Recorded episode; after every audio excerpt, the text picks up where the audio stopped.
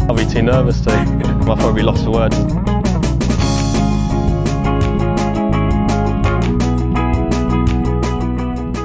Hello and welcome to another edition of the Lost for Words podcast. I'm joined as ever by Bradley Todd. It is just me and you tonight, Brad, but welcome on again.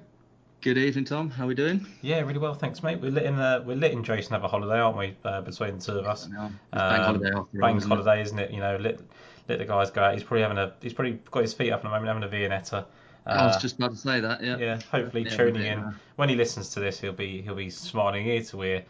With that little Viennetta, hopefully not on a stick, but it might be given he's gone away with the children. But no, another good week for you guys, both on Rory McIlroy. I must admit, in my, I'm going to say drunken state, but my slightly hazy state on my boat trip yesterday, I was quite surprised to see that Rory McIlroy had a chance, and I was even more surprised and had to do a double take when I saw that he'd actually won it. So I don't know if we can call it a Scottie Scheffler collapse, but I don't know what else you do call it when you shoot three over on the final round and lose by one. It's definitely a collapse. I mean, yeah, we see how well he was scoring earlier on in the week. So obviously, he said it's not the money didn't get in his head or whatever reason in his interview afterwards. But whatever it was, something was there that made him put in a really under par performance from him. It's weird because I really like Scottie Scheffler and I do believe an awful lot of what he says and. You know, I spoke to Ted Scott on it and all that sort of stuff. Like he's a really likeable character, isn't he? Like his family were all of his family kind of embraced Rory and sort of said how much he deserved it in great golf. And Rory almost apologised for winning because he said that Scheffler deserved it, which you know is what it is. I think that was probably camera oriented and looked good because then Rory McIlroy comes out and says, "I'm just glad that I can beat anyone on my day when I'm the best." Yeah. Which I felt that was a bit to unpack this morning when I was driving home and listening to that on TalkSport. Like, he said, oh yeah, I beat Brooks Koepka in 2019 to win this, and he was world number one, and now I've beaten Scottie Scheffler, and, he's world number one to win it. And I thought, well, yes, you've played very, very well, and you can't take that away from you. But it's a lot to do with the fact that Scottie Scheffler hasn't got it over the line. Like, if you're saying you've beaten the best, so you're the best, surely you want them to have been playing. Like if Scottie Scheffler shot a 66 and Rory shot a 61 or whatever, like 62 or whatever he needed to shoot to do that, like that changes things. But I don't necessarily think that's the case when Scottie Scheffler didn't finish off.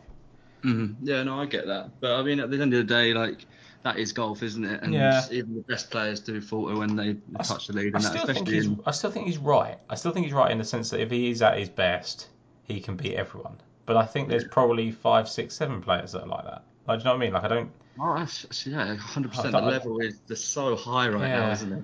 It's never been this strong at the top of the game. He says, like, when I'm playing at my best, I can beat anyone. It's like, well, why didn't you beat Cameron Smith at the Open then? Because you were playing unbelievably well all week. I mean, I'm very grateful for that fact he didn't. But, yeah, me too. I don't know. Maybe I'm just. I always think I hold Rory to this higher standard now. Like I've gone to the point of being negative on him. I'm not negative about him anymore. I kind of quite like him, but now I'm like, well, I actually want more from you. Like it was a great season. He had a lot of top tens and all this sort of stuff. Mm. He had those 3 wins, but I also think like a bit of it is like he's playing in it's in the final group with Rory, and I mean, he is that in there a little bit. He's so much more experienced, and you could tell he was. He was giving it large every birdie putt. Like Scheffler knew he was in for a fight to win this, And I think it got to him a bit, And the crowd was really feeling it as well. That it was when it was getting tighter.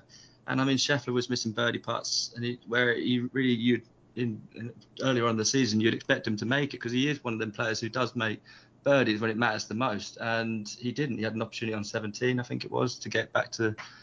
21 under, and he missed it. It was very makeable, and I mean that's not what the Scheffler we've seen this year. So, I think it's one of those ones. I think it might have been you or someone else that said it, like when they could regress to what they were before, and we've seen Xander's kind of regressed in the sense that that little 3-win stretch or whatever, he's now struggling in the last couple of final rounds. He's had a chance, and Scottie Scheffler's starting to miss a few putts that he used to and didn't for that little purple run. So it's really tough, isn't it? It's tough to quantify. Like at the end of the day, they are what they are. They're both brilliant players, and that was the best thing that could have happened for that tournament. Yeah, no, definitely. And I've got to say, it was a hell of a finish. I think Rory did get a bit.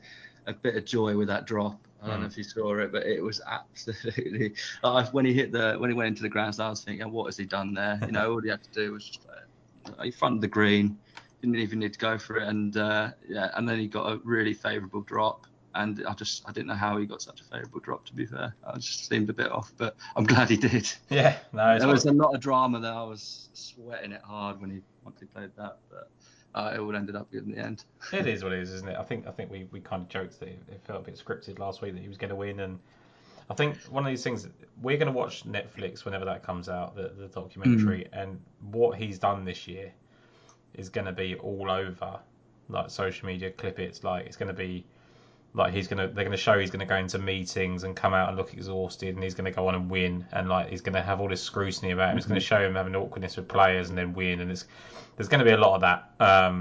He's obviously come out next week and said it makes him sick to his stomach who's playing in Wentworth next week. Like, yeah, it's going to be some popcorn viewing for that. Whether a lot of this is to do with boosting now, I don't know, but the cynic might say the same thing. But no, ultimately, Brad, I mean, in what way do we want to finish the PGA Tour season but with a winner? Many will say that he was one of the obvious candidates, and yes, he was, but you still could be bullish on him, right? And yeah, exactly. You and Jason were, so... I never like taking people that short. Like, I don't know, you know with me, I never put people up really that short, and it was only, like, as soon as I saw him make that triple and then a bogey, he's 4 over 3-2. I'm like, well, that serves you right, Brad. Like, stick to the value, but hey, I think in the end. I think one of those things that we've been maybe a little bit guilty on the podcast, or certainly me and Jason were at the time, is we were very anti-favourites. Like, we were like, we don't want to pick the favourite. Like, if you need us to tell you to pick the favourite, then you don't need to listen to this type of thing. And yes, they shouldn't. Robert McIntyre shouldn't be 12 to 1 or whatever he was going off at when we started the podcast, right? But when it is him, when it's Rory, when it's this is it, yeah, whatever, like sometimes it's just deserved. And you, as long as you're like, you two made the case to me, and I didn't bet him, but like I could see your thinking, and as long as you get that across, and you're bullish on it, like Ben Coley does it as well. Like when you're bullish on these kind of short price favourites, as long as they do what you say they're going to do, then I still think that takes as much as finding a long shot winner. You've still got to be really, make a real strong case. You've always got to make a stronger case, because everyone's going to go, well, I could have told you exactly that. Exactly, you do, yeah. And I completely agree with that. So, nice finish for the PGA Tour season. It's not like we're going to be gone for, 2 weeks, I think it is. 2 weeks, yeah. So, it's not like we're going to be gone for a while, but, it's nice to finish off in that way. And, we've done it.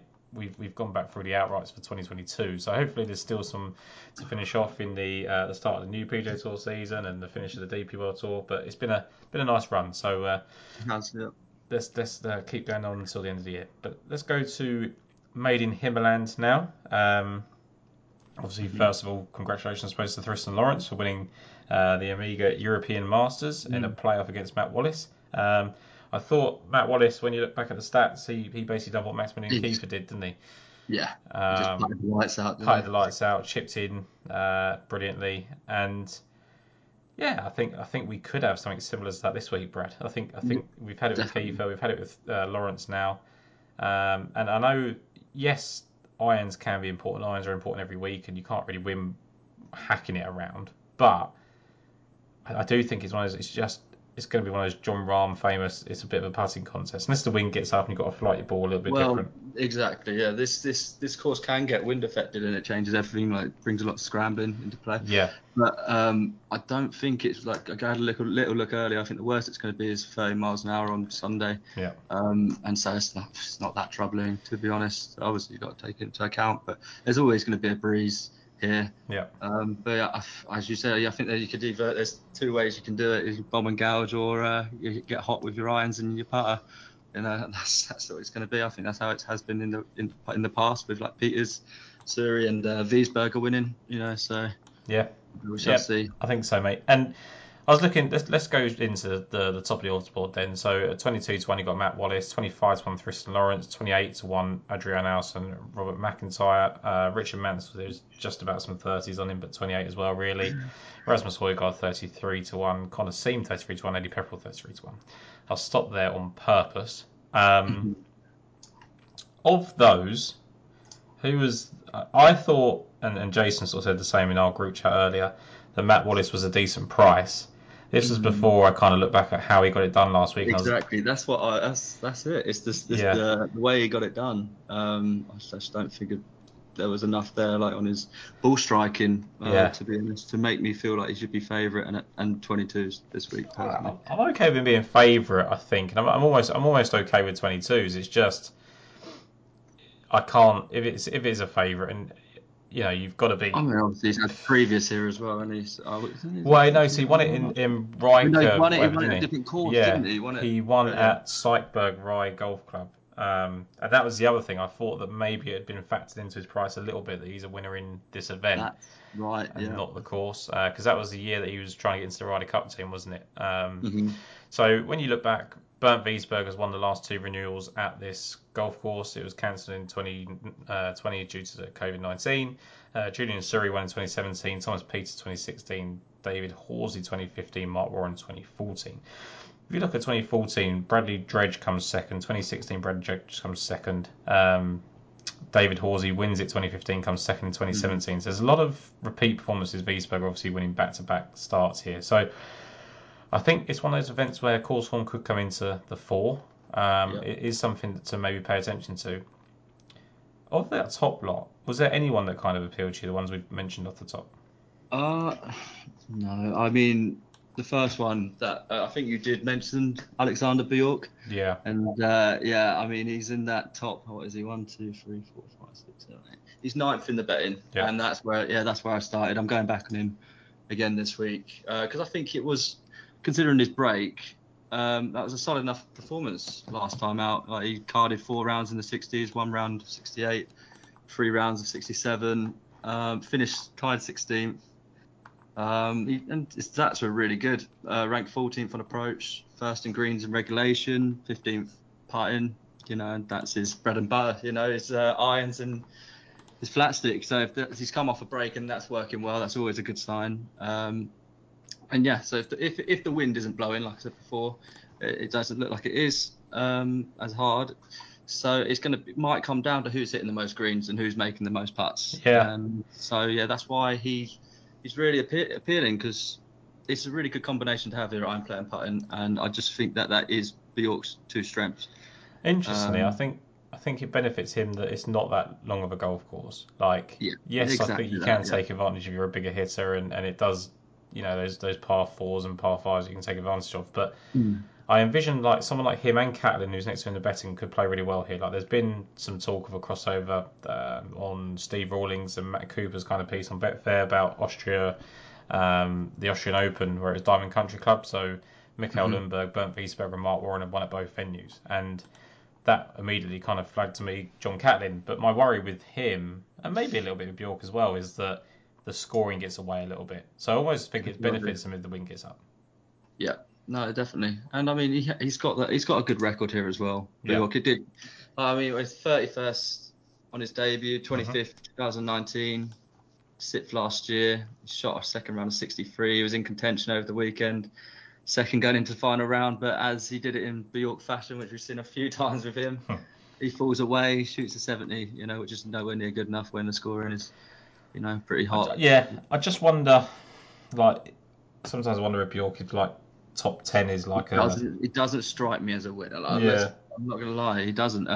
But I just still think that I still like to take people like this, even though because I do sometimes think they will just get over the line. I actually think he's got a winning skill, like a winning mentality. I just wonder if he's limited in the fact that like he just needs everything to line up for him.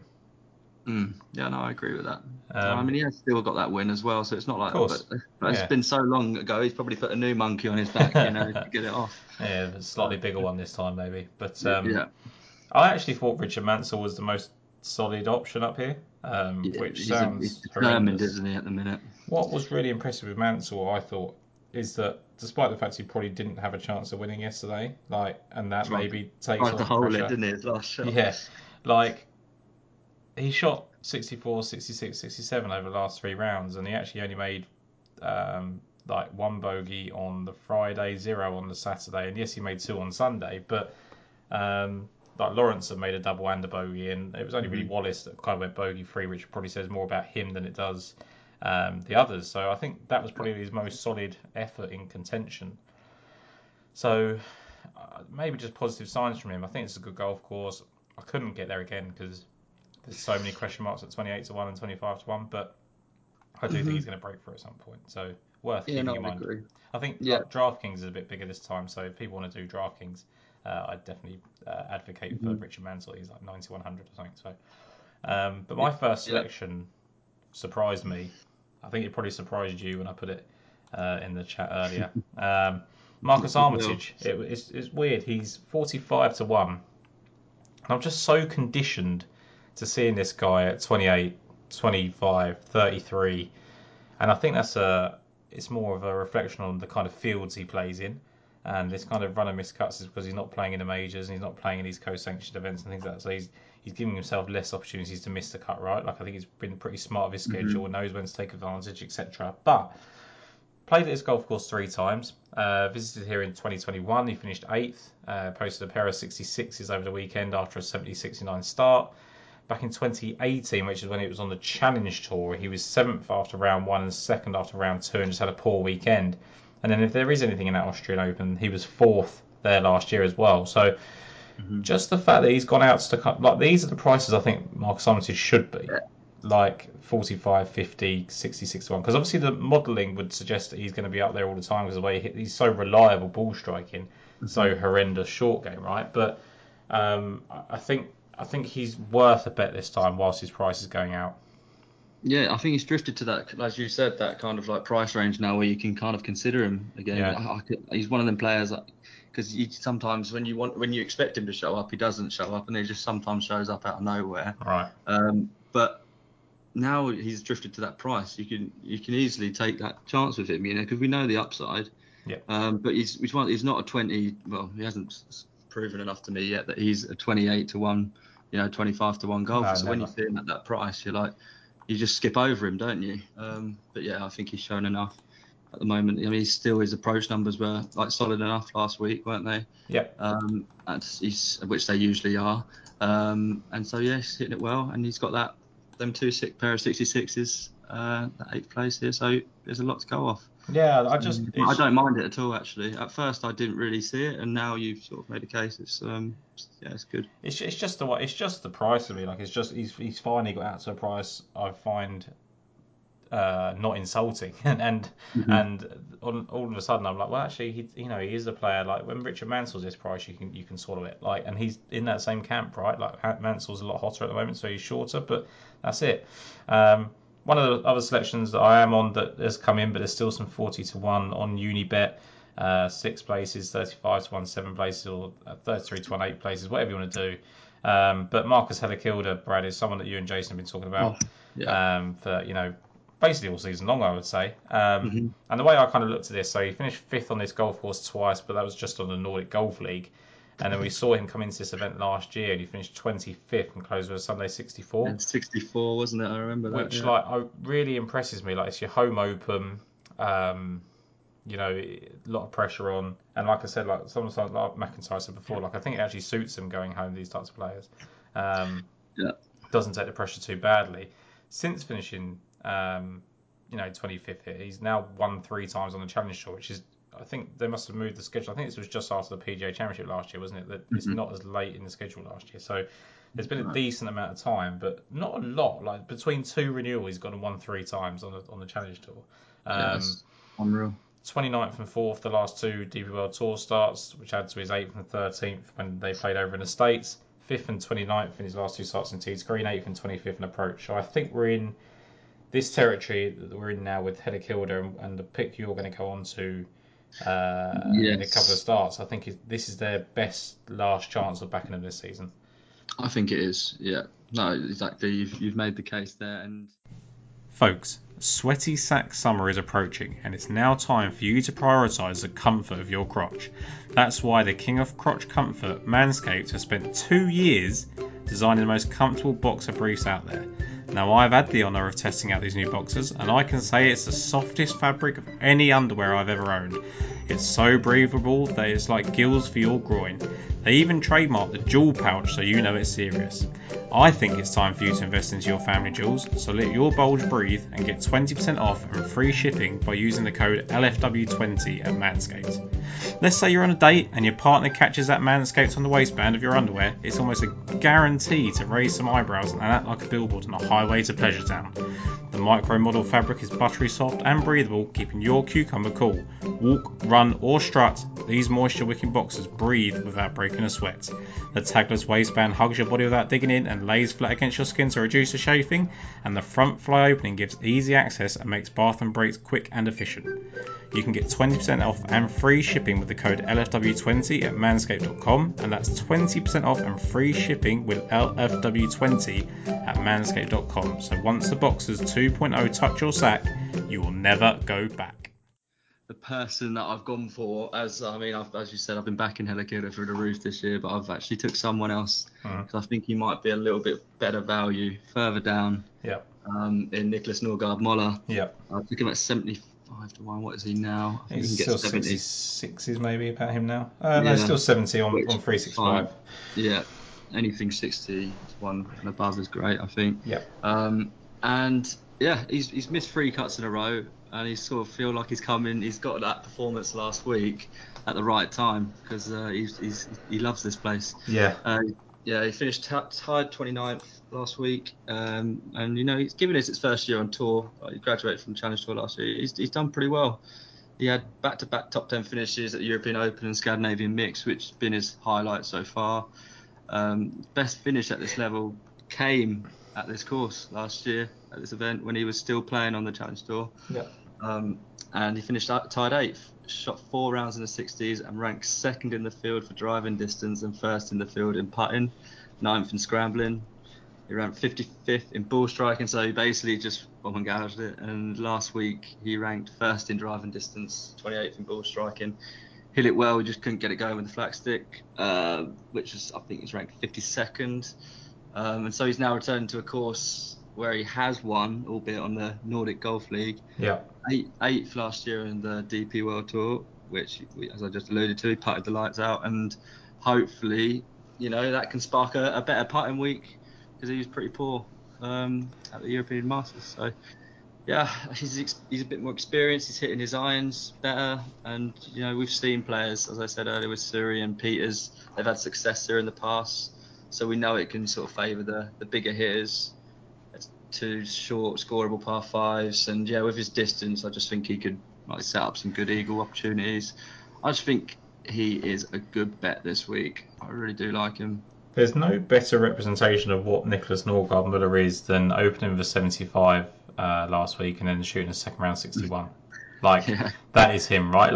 We don't really know necessarily what's coming. I think this is the last suitable golf course for him. I wouldn't want to take him at if he's confident, you take him around like a Wentworth or Dunhill Links or whatever. But I think this is the best one.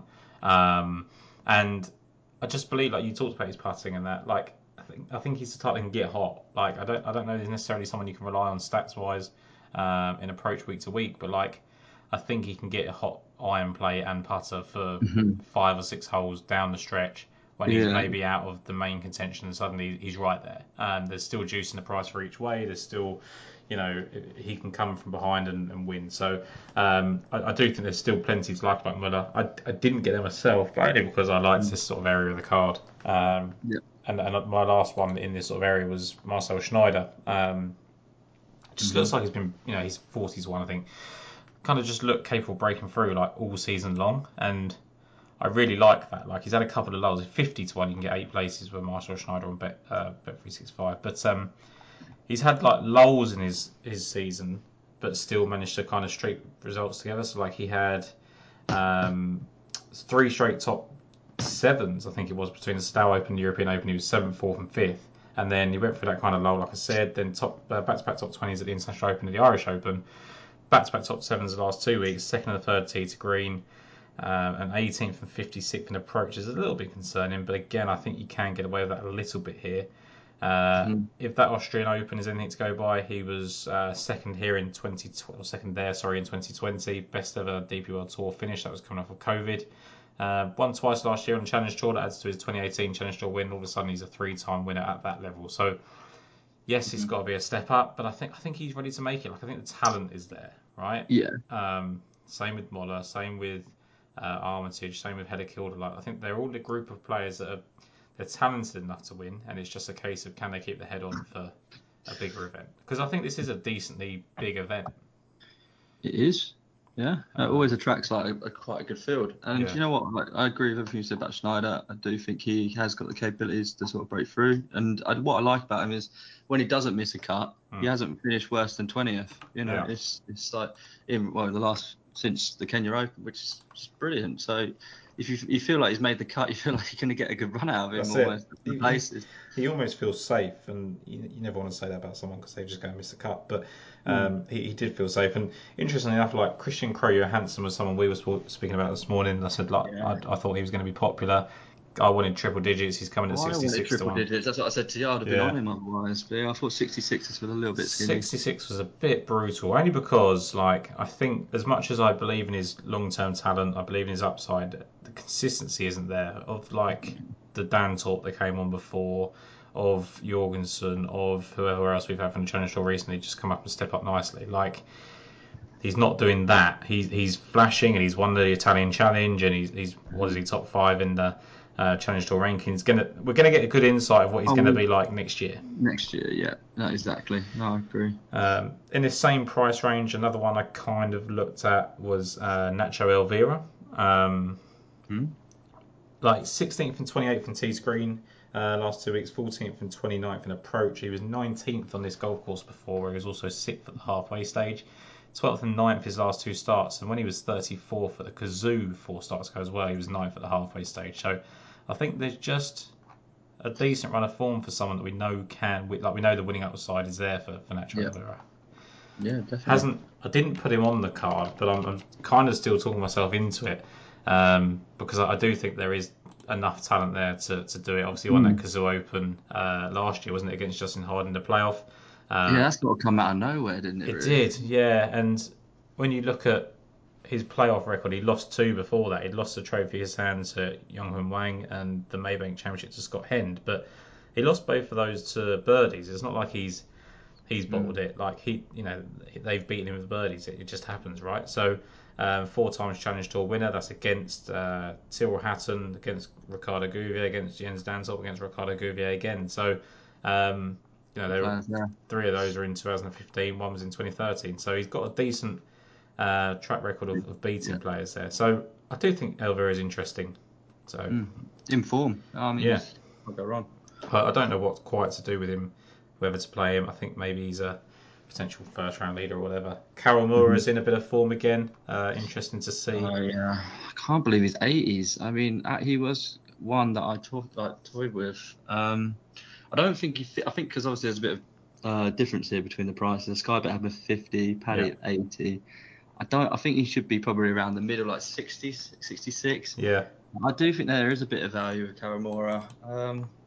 He's another one that can just get really hot with the putter, you know, and that might be just what you need this week. I think so, mate. He's definitely a good option, definitely one to consider. I didn't get there. Do we think he's got the potential to win? What, Karamura? Yeah. I think so. So I think again, like when you just see these guys that are sort of flashing form, and you do have to pay attention, don't you? So again, Julian Gouveia, I think it's obviously we've seen someone that's let himself down a couple of times in recent months. Feel free. Good course for me though, like 14th and 15th in this event, like years apart. So that was interesting. And then one of the players that you were on earlier in the season, Oliver Hundebol Jorgensen's there as well. Someone that you're definitively going to, but someone that you I like him again. Definitely. And then kind of before we get into our slightly longer long shots, I've gone with Joachim B. Hansen, who just what was it last year when he won? Was it Qatar that he won? I think it was Qatar. No, it wasn't Qatar, was it? What was it? Mallorca. I can't remember now. He won something down the stretch, didn't he? No, it's Dubai, golf in Dubai or something like that. I can't remember because I had him, and then you guys had second, and we did those 1-2 things again. Nice. It's Dubai Championship. Yeah, and you guys had Laporta, didn't you? And he didn't like he should have won it. So yeah, sorry about that. But he's just one of those guys that, like, we've been saying it a lot, I think, on the podcast, in group chats, that, like, at some point he's got to come good again. He's going to show something at some point, isn't he? That's what we were saying. How can he be this bad? He's not. He hasn't lost a hand. There's no reason why he can't hit the ball well anymore. And then suddenly he comes back last week, sixth in approach, and I think he was 31st in tee to green. You do wonder, is that sustainable? Because it's only happened once in God knows how many weeks it's been since he was any good. I think you've just got to chance it, though, haven't you? I mean, sometimes it might just be that 1 week and he's got this confidence back and it just springs him into life, and he's got motivation coming back home, you know, and he's good courser in the past where he's won, albeit at a different level. You know, so that was my one concern, mate. It was like... He's never done it on this... He hasn't done it on this stage, but... Yeah. When I looked into... So he's played here 5 other times apart from that Challenge Tour win, and he's missed 4 of the cuts. But when he finished 41st, he was 7th after round 1 and 13th for the halfway stage. So again, that little tour tips thing where you see what he did rounds 1 and 2 suggests that it's not actually anything to do with stepping up or anything like that. It can just be that, you know, maybe just caught on a bad week when he gets here. Maybe he's not someone that deals with that pressure of Danish golf as much as some of the others do. So I think he's just one of those guys that, you know, I wouldn't advocate playing him in like a fancy formula like DraftKings or anything like that, because he's volatile. But 125 to 1 or whatever it is that you can get on him betting now, I just think that's too much. It's way too big. Yeah, I like it. He's actually gone down to 110, hasn't he? But that feels about right. Like, I don't think that's an over. I know he's been 200 or 300 or whatever, but I don't think that's a massive overreaction to someone that we know is a 2-time winner and probably should have won more than that over his career. Yeah. Did you look at Matthew Southgate at all? He was the last one off the shortlist for me. I didn't, but I understand why. Like, if you look at that kind of links element of the golf, he plays well like 3 times a year, doesn't he? And exactly, and I feel like he hasn't shown up. He's done it once, and now he's due another. I feel like he's so due, and he showed a bit in the last round. I was just looking at him today. I was like, I bet this is one of your weeks, isn't it? And I've left you out, and I've thought about taking you. It's typical, isn't it? I think we can do that. I think the prices on some of these players around here are pretty big. Like, Christopher Broberg's always showing up. Didn't feel like going back to Tom Lewis. No, he looked a bit poor last week, didn't he? When I first started looking at it, I thought, 100 to 1 again, I'm going to go it again. And then I looked at why he was 100 to 1 and wasn't necessarily impressed, was I? Yeah. So... let's go with Marcel Siem. That was a guy 150 to 1 that you quite liked. Yeah, I absolutely love Marcel Siem this week. He said last year after winning on the Challenge Tour how determined he is to get back to the top, and it really hasn't been that smooth sailing since he sort of returned to this level. He's started off strong. He had the Raz events, tied 21st, tied 9th, finished. Since then, it's mainly just been missed cuts and 2 top 20s, and he got one of them top 20s last week at Crans. He started strong, 2 rounds of 65, but just fell away over the weekend as he finished tied 16th. Did put up some good numbers though. He's ranked 9th in approach, 9th in ball striking, and 25th off the tee. He's still one of the bigger hitters on tour, which can definitely help here, as I mentioned with Møller. Played here twice in the past, 10th on his debut in 2017. He included 2 rounds of 66, and then he had a missed cut here last year, which I think he had 70 shots, 71, so not terrible.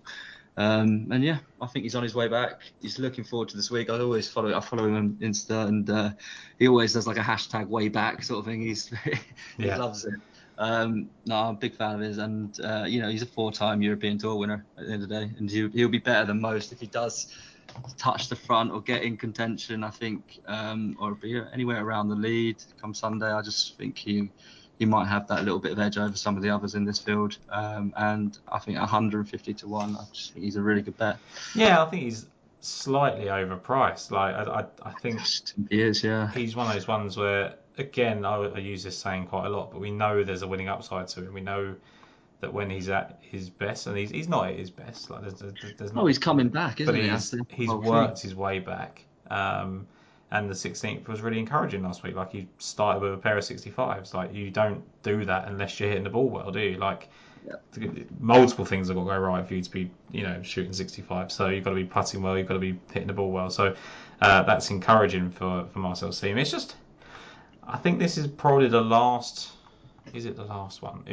It feels like the last event where you can take a couple of more bullets like this, and then you've got Wentworth, which is absolutely stacked. Much to Rory's disgust with some of the players that are in there. But then you've got the Italian Open, the Open de France, the Dunhill Links. Like, they've all got good fields. Yeah, and it feels like now you've got to take your flyers, because once you get some of the big prize players, they can't win in these summer events. So. I think so. Then you've got that little Spain swing, I suppose, where you got the Open de España, Mallorca Golf, either side of Valderrama. Maybe you get something at Portugal, and then Nedbank's back, isn't it, on the DP World Tour, which is nice to see. I think Zalatoris is playing in that, so so there's some good golf coming up. But I do think this is your last chance to take someone like you mentioned, like a Southgate. Like, if it's a flyer because he's done something and it's a bit links. They're probably looking at this as their sort of last chance as well, you know. Sort of, I think they all need a good result, you know, coming to the final stretch of, you know, so to try and secure their full playing rights next year. It's definitely go time, isn't it? At the moment, you can't take your foot off the gas. And interestingly, like, there's a couple of guys like Paul Dunn's got really good course form. I know he's been terrible, hasn't he? Like, but he has flashed at times. Then it was Nicolai van Dellinghausen. I think it's got some good form in Austria, but he's not playing very well. So it's hard to correlate whether that's going to work for him. Yeah. It's our boy Jesper Svensson playing, because I saw him initially in the... I don't know where I saw him. He's listed on Tour Tips. And I saw someone priced him up. I think it might have been Paddy Power. And then I looked on the entry list again, and he wasn't there, so I'm guessing he's not in it. But he's won here on the Nordic League, I think, in the past, and I think he would have been a good top 20 bet. We do not have Jesper Svensson on the entry list. We've got Jesper Kennegaard, which was another one I kind of looked at and then quickly realised he's not playing well enough. But Jesper Svensson is not in the entry list. No. There's a few good candidates, obviously, as you do with this event. You get like some good talented Danish players coming off the Nordic Golf League. Yeah. So there might be some value in like the top 40 markets this week, which I think I might be targeting with a couple of these players. Like, there's a youngster called Fredriksson, who's someone I'm looking at for maybe top 40. It's exciting. I'm quite looking forward to this event. I really am. I think it's quite a good field. I think it's a nice event. I think it's strong enough that you're interested in it, but not too strong that you can't take a couple of flyers, as we've said. Fredriksson's played here, isn't he? Finished fourth in... Is it the Nordic Golf League that he finished fourth? Let's have a look. Yeah, I think so. Yes.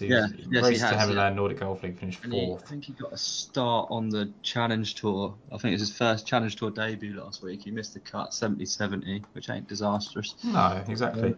I'll tell you who's playing well. He's right next to Fredriksson in the betting is Bobby Bay Zing. Oh, yeah, he has been playing well, yeah. He keeps flashing, like, really randomly good, you know, rounds. Like last week at Cran, second round 65, third round 69, but it was just 70-71 either side that. He was 13th for the Czech Masters, shot a second round 64.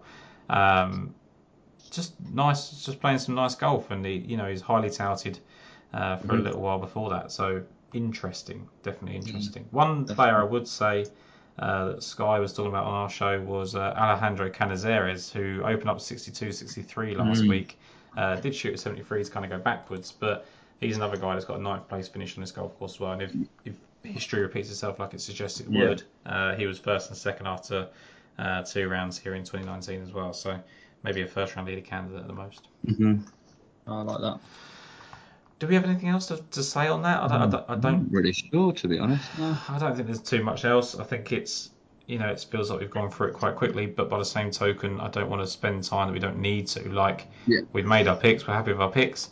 If anyone's got any questions, obviously, you know, Did Jason mention who he mentioned George Kurtzia, didn't he? Yeah, he said he liked what George Kurtzia had done, didn't he? He didn't send us over any picks officially, but he did say that his shortlist, of 11 was headed by Big George. I'm only imagine that he will be taking Big George. I mean, he's played here once and missed the cut, Kurtzia, but he's playing well, obviously, over on the Sunshine Tour, and then came back last week onto the DP World Tour, finished 16th. So I was on him last week, and I thought he was my best chance for a while, but it ended up good old Rosner came through, didn't he? Yeah, he played well, Rosner, didn't he? He did, yeah. I was surprised he isn't teeing it up here. He would have been pretty short, I reckon, based off that performance last week. Again, that's another each way payout, obviously, that I forgot to mention off the top there. That's 15 under, and again, probably a player that you could argue should have been right in the mix, really. I mean, it opened with 17. His putting was atrocious. Two pars on the par fives on the back nine. They were painful misses as well. He'd birdied both of them in rounds 2 and 3, and one of them in round 1. So it's a shame that he missed those. But it could have made it a bit more interesting coming down the stretch. I guess also when you make an eagle on a par 4, I guess you know, to say you should have done more. He made 2 eagles, didn't he, on par 4s, 10 and 7. So. Just really impressive stuff from him. But let's summarise our picks for this, Brad. One event this week, and we'll keep it to that length. So Marcus Armitage for me at 45-1. Marcel Schneider, there's some 50-1. Marcus Helligkilde has come down to kind of like 35-40. I still think that's fine. Interesting to see about Nacho Elvira. I haven't quite decided on him. But JB Hansen, definitely 100-1 or bigger. Just think he's a really good pick. So they're the 4 definitive ones, and Nacho Elvira to think about. But over to you, Brad. Nice. So I've took Bjork at 33-1.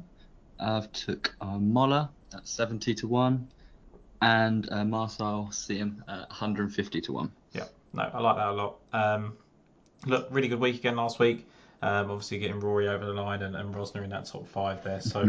Just consistency is what we want. It seems to be what we're getting, Brad. So on to another week next week. Obviously an important week for the DP World Tour with Wentworth.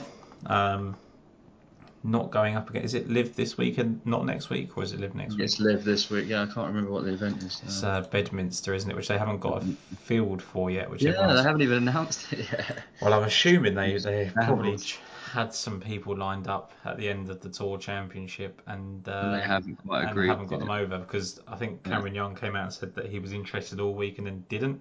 So yeah, I think maybe they've got a couple of people that have backed out after that news that broke last week. So interesting to see how that one develops. Something we can look at further down the line. But Brad, thank you as ever, mate. Good luck this week, and we shall catch up during the week.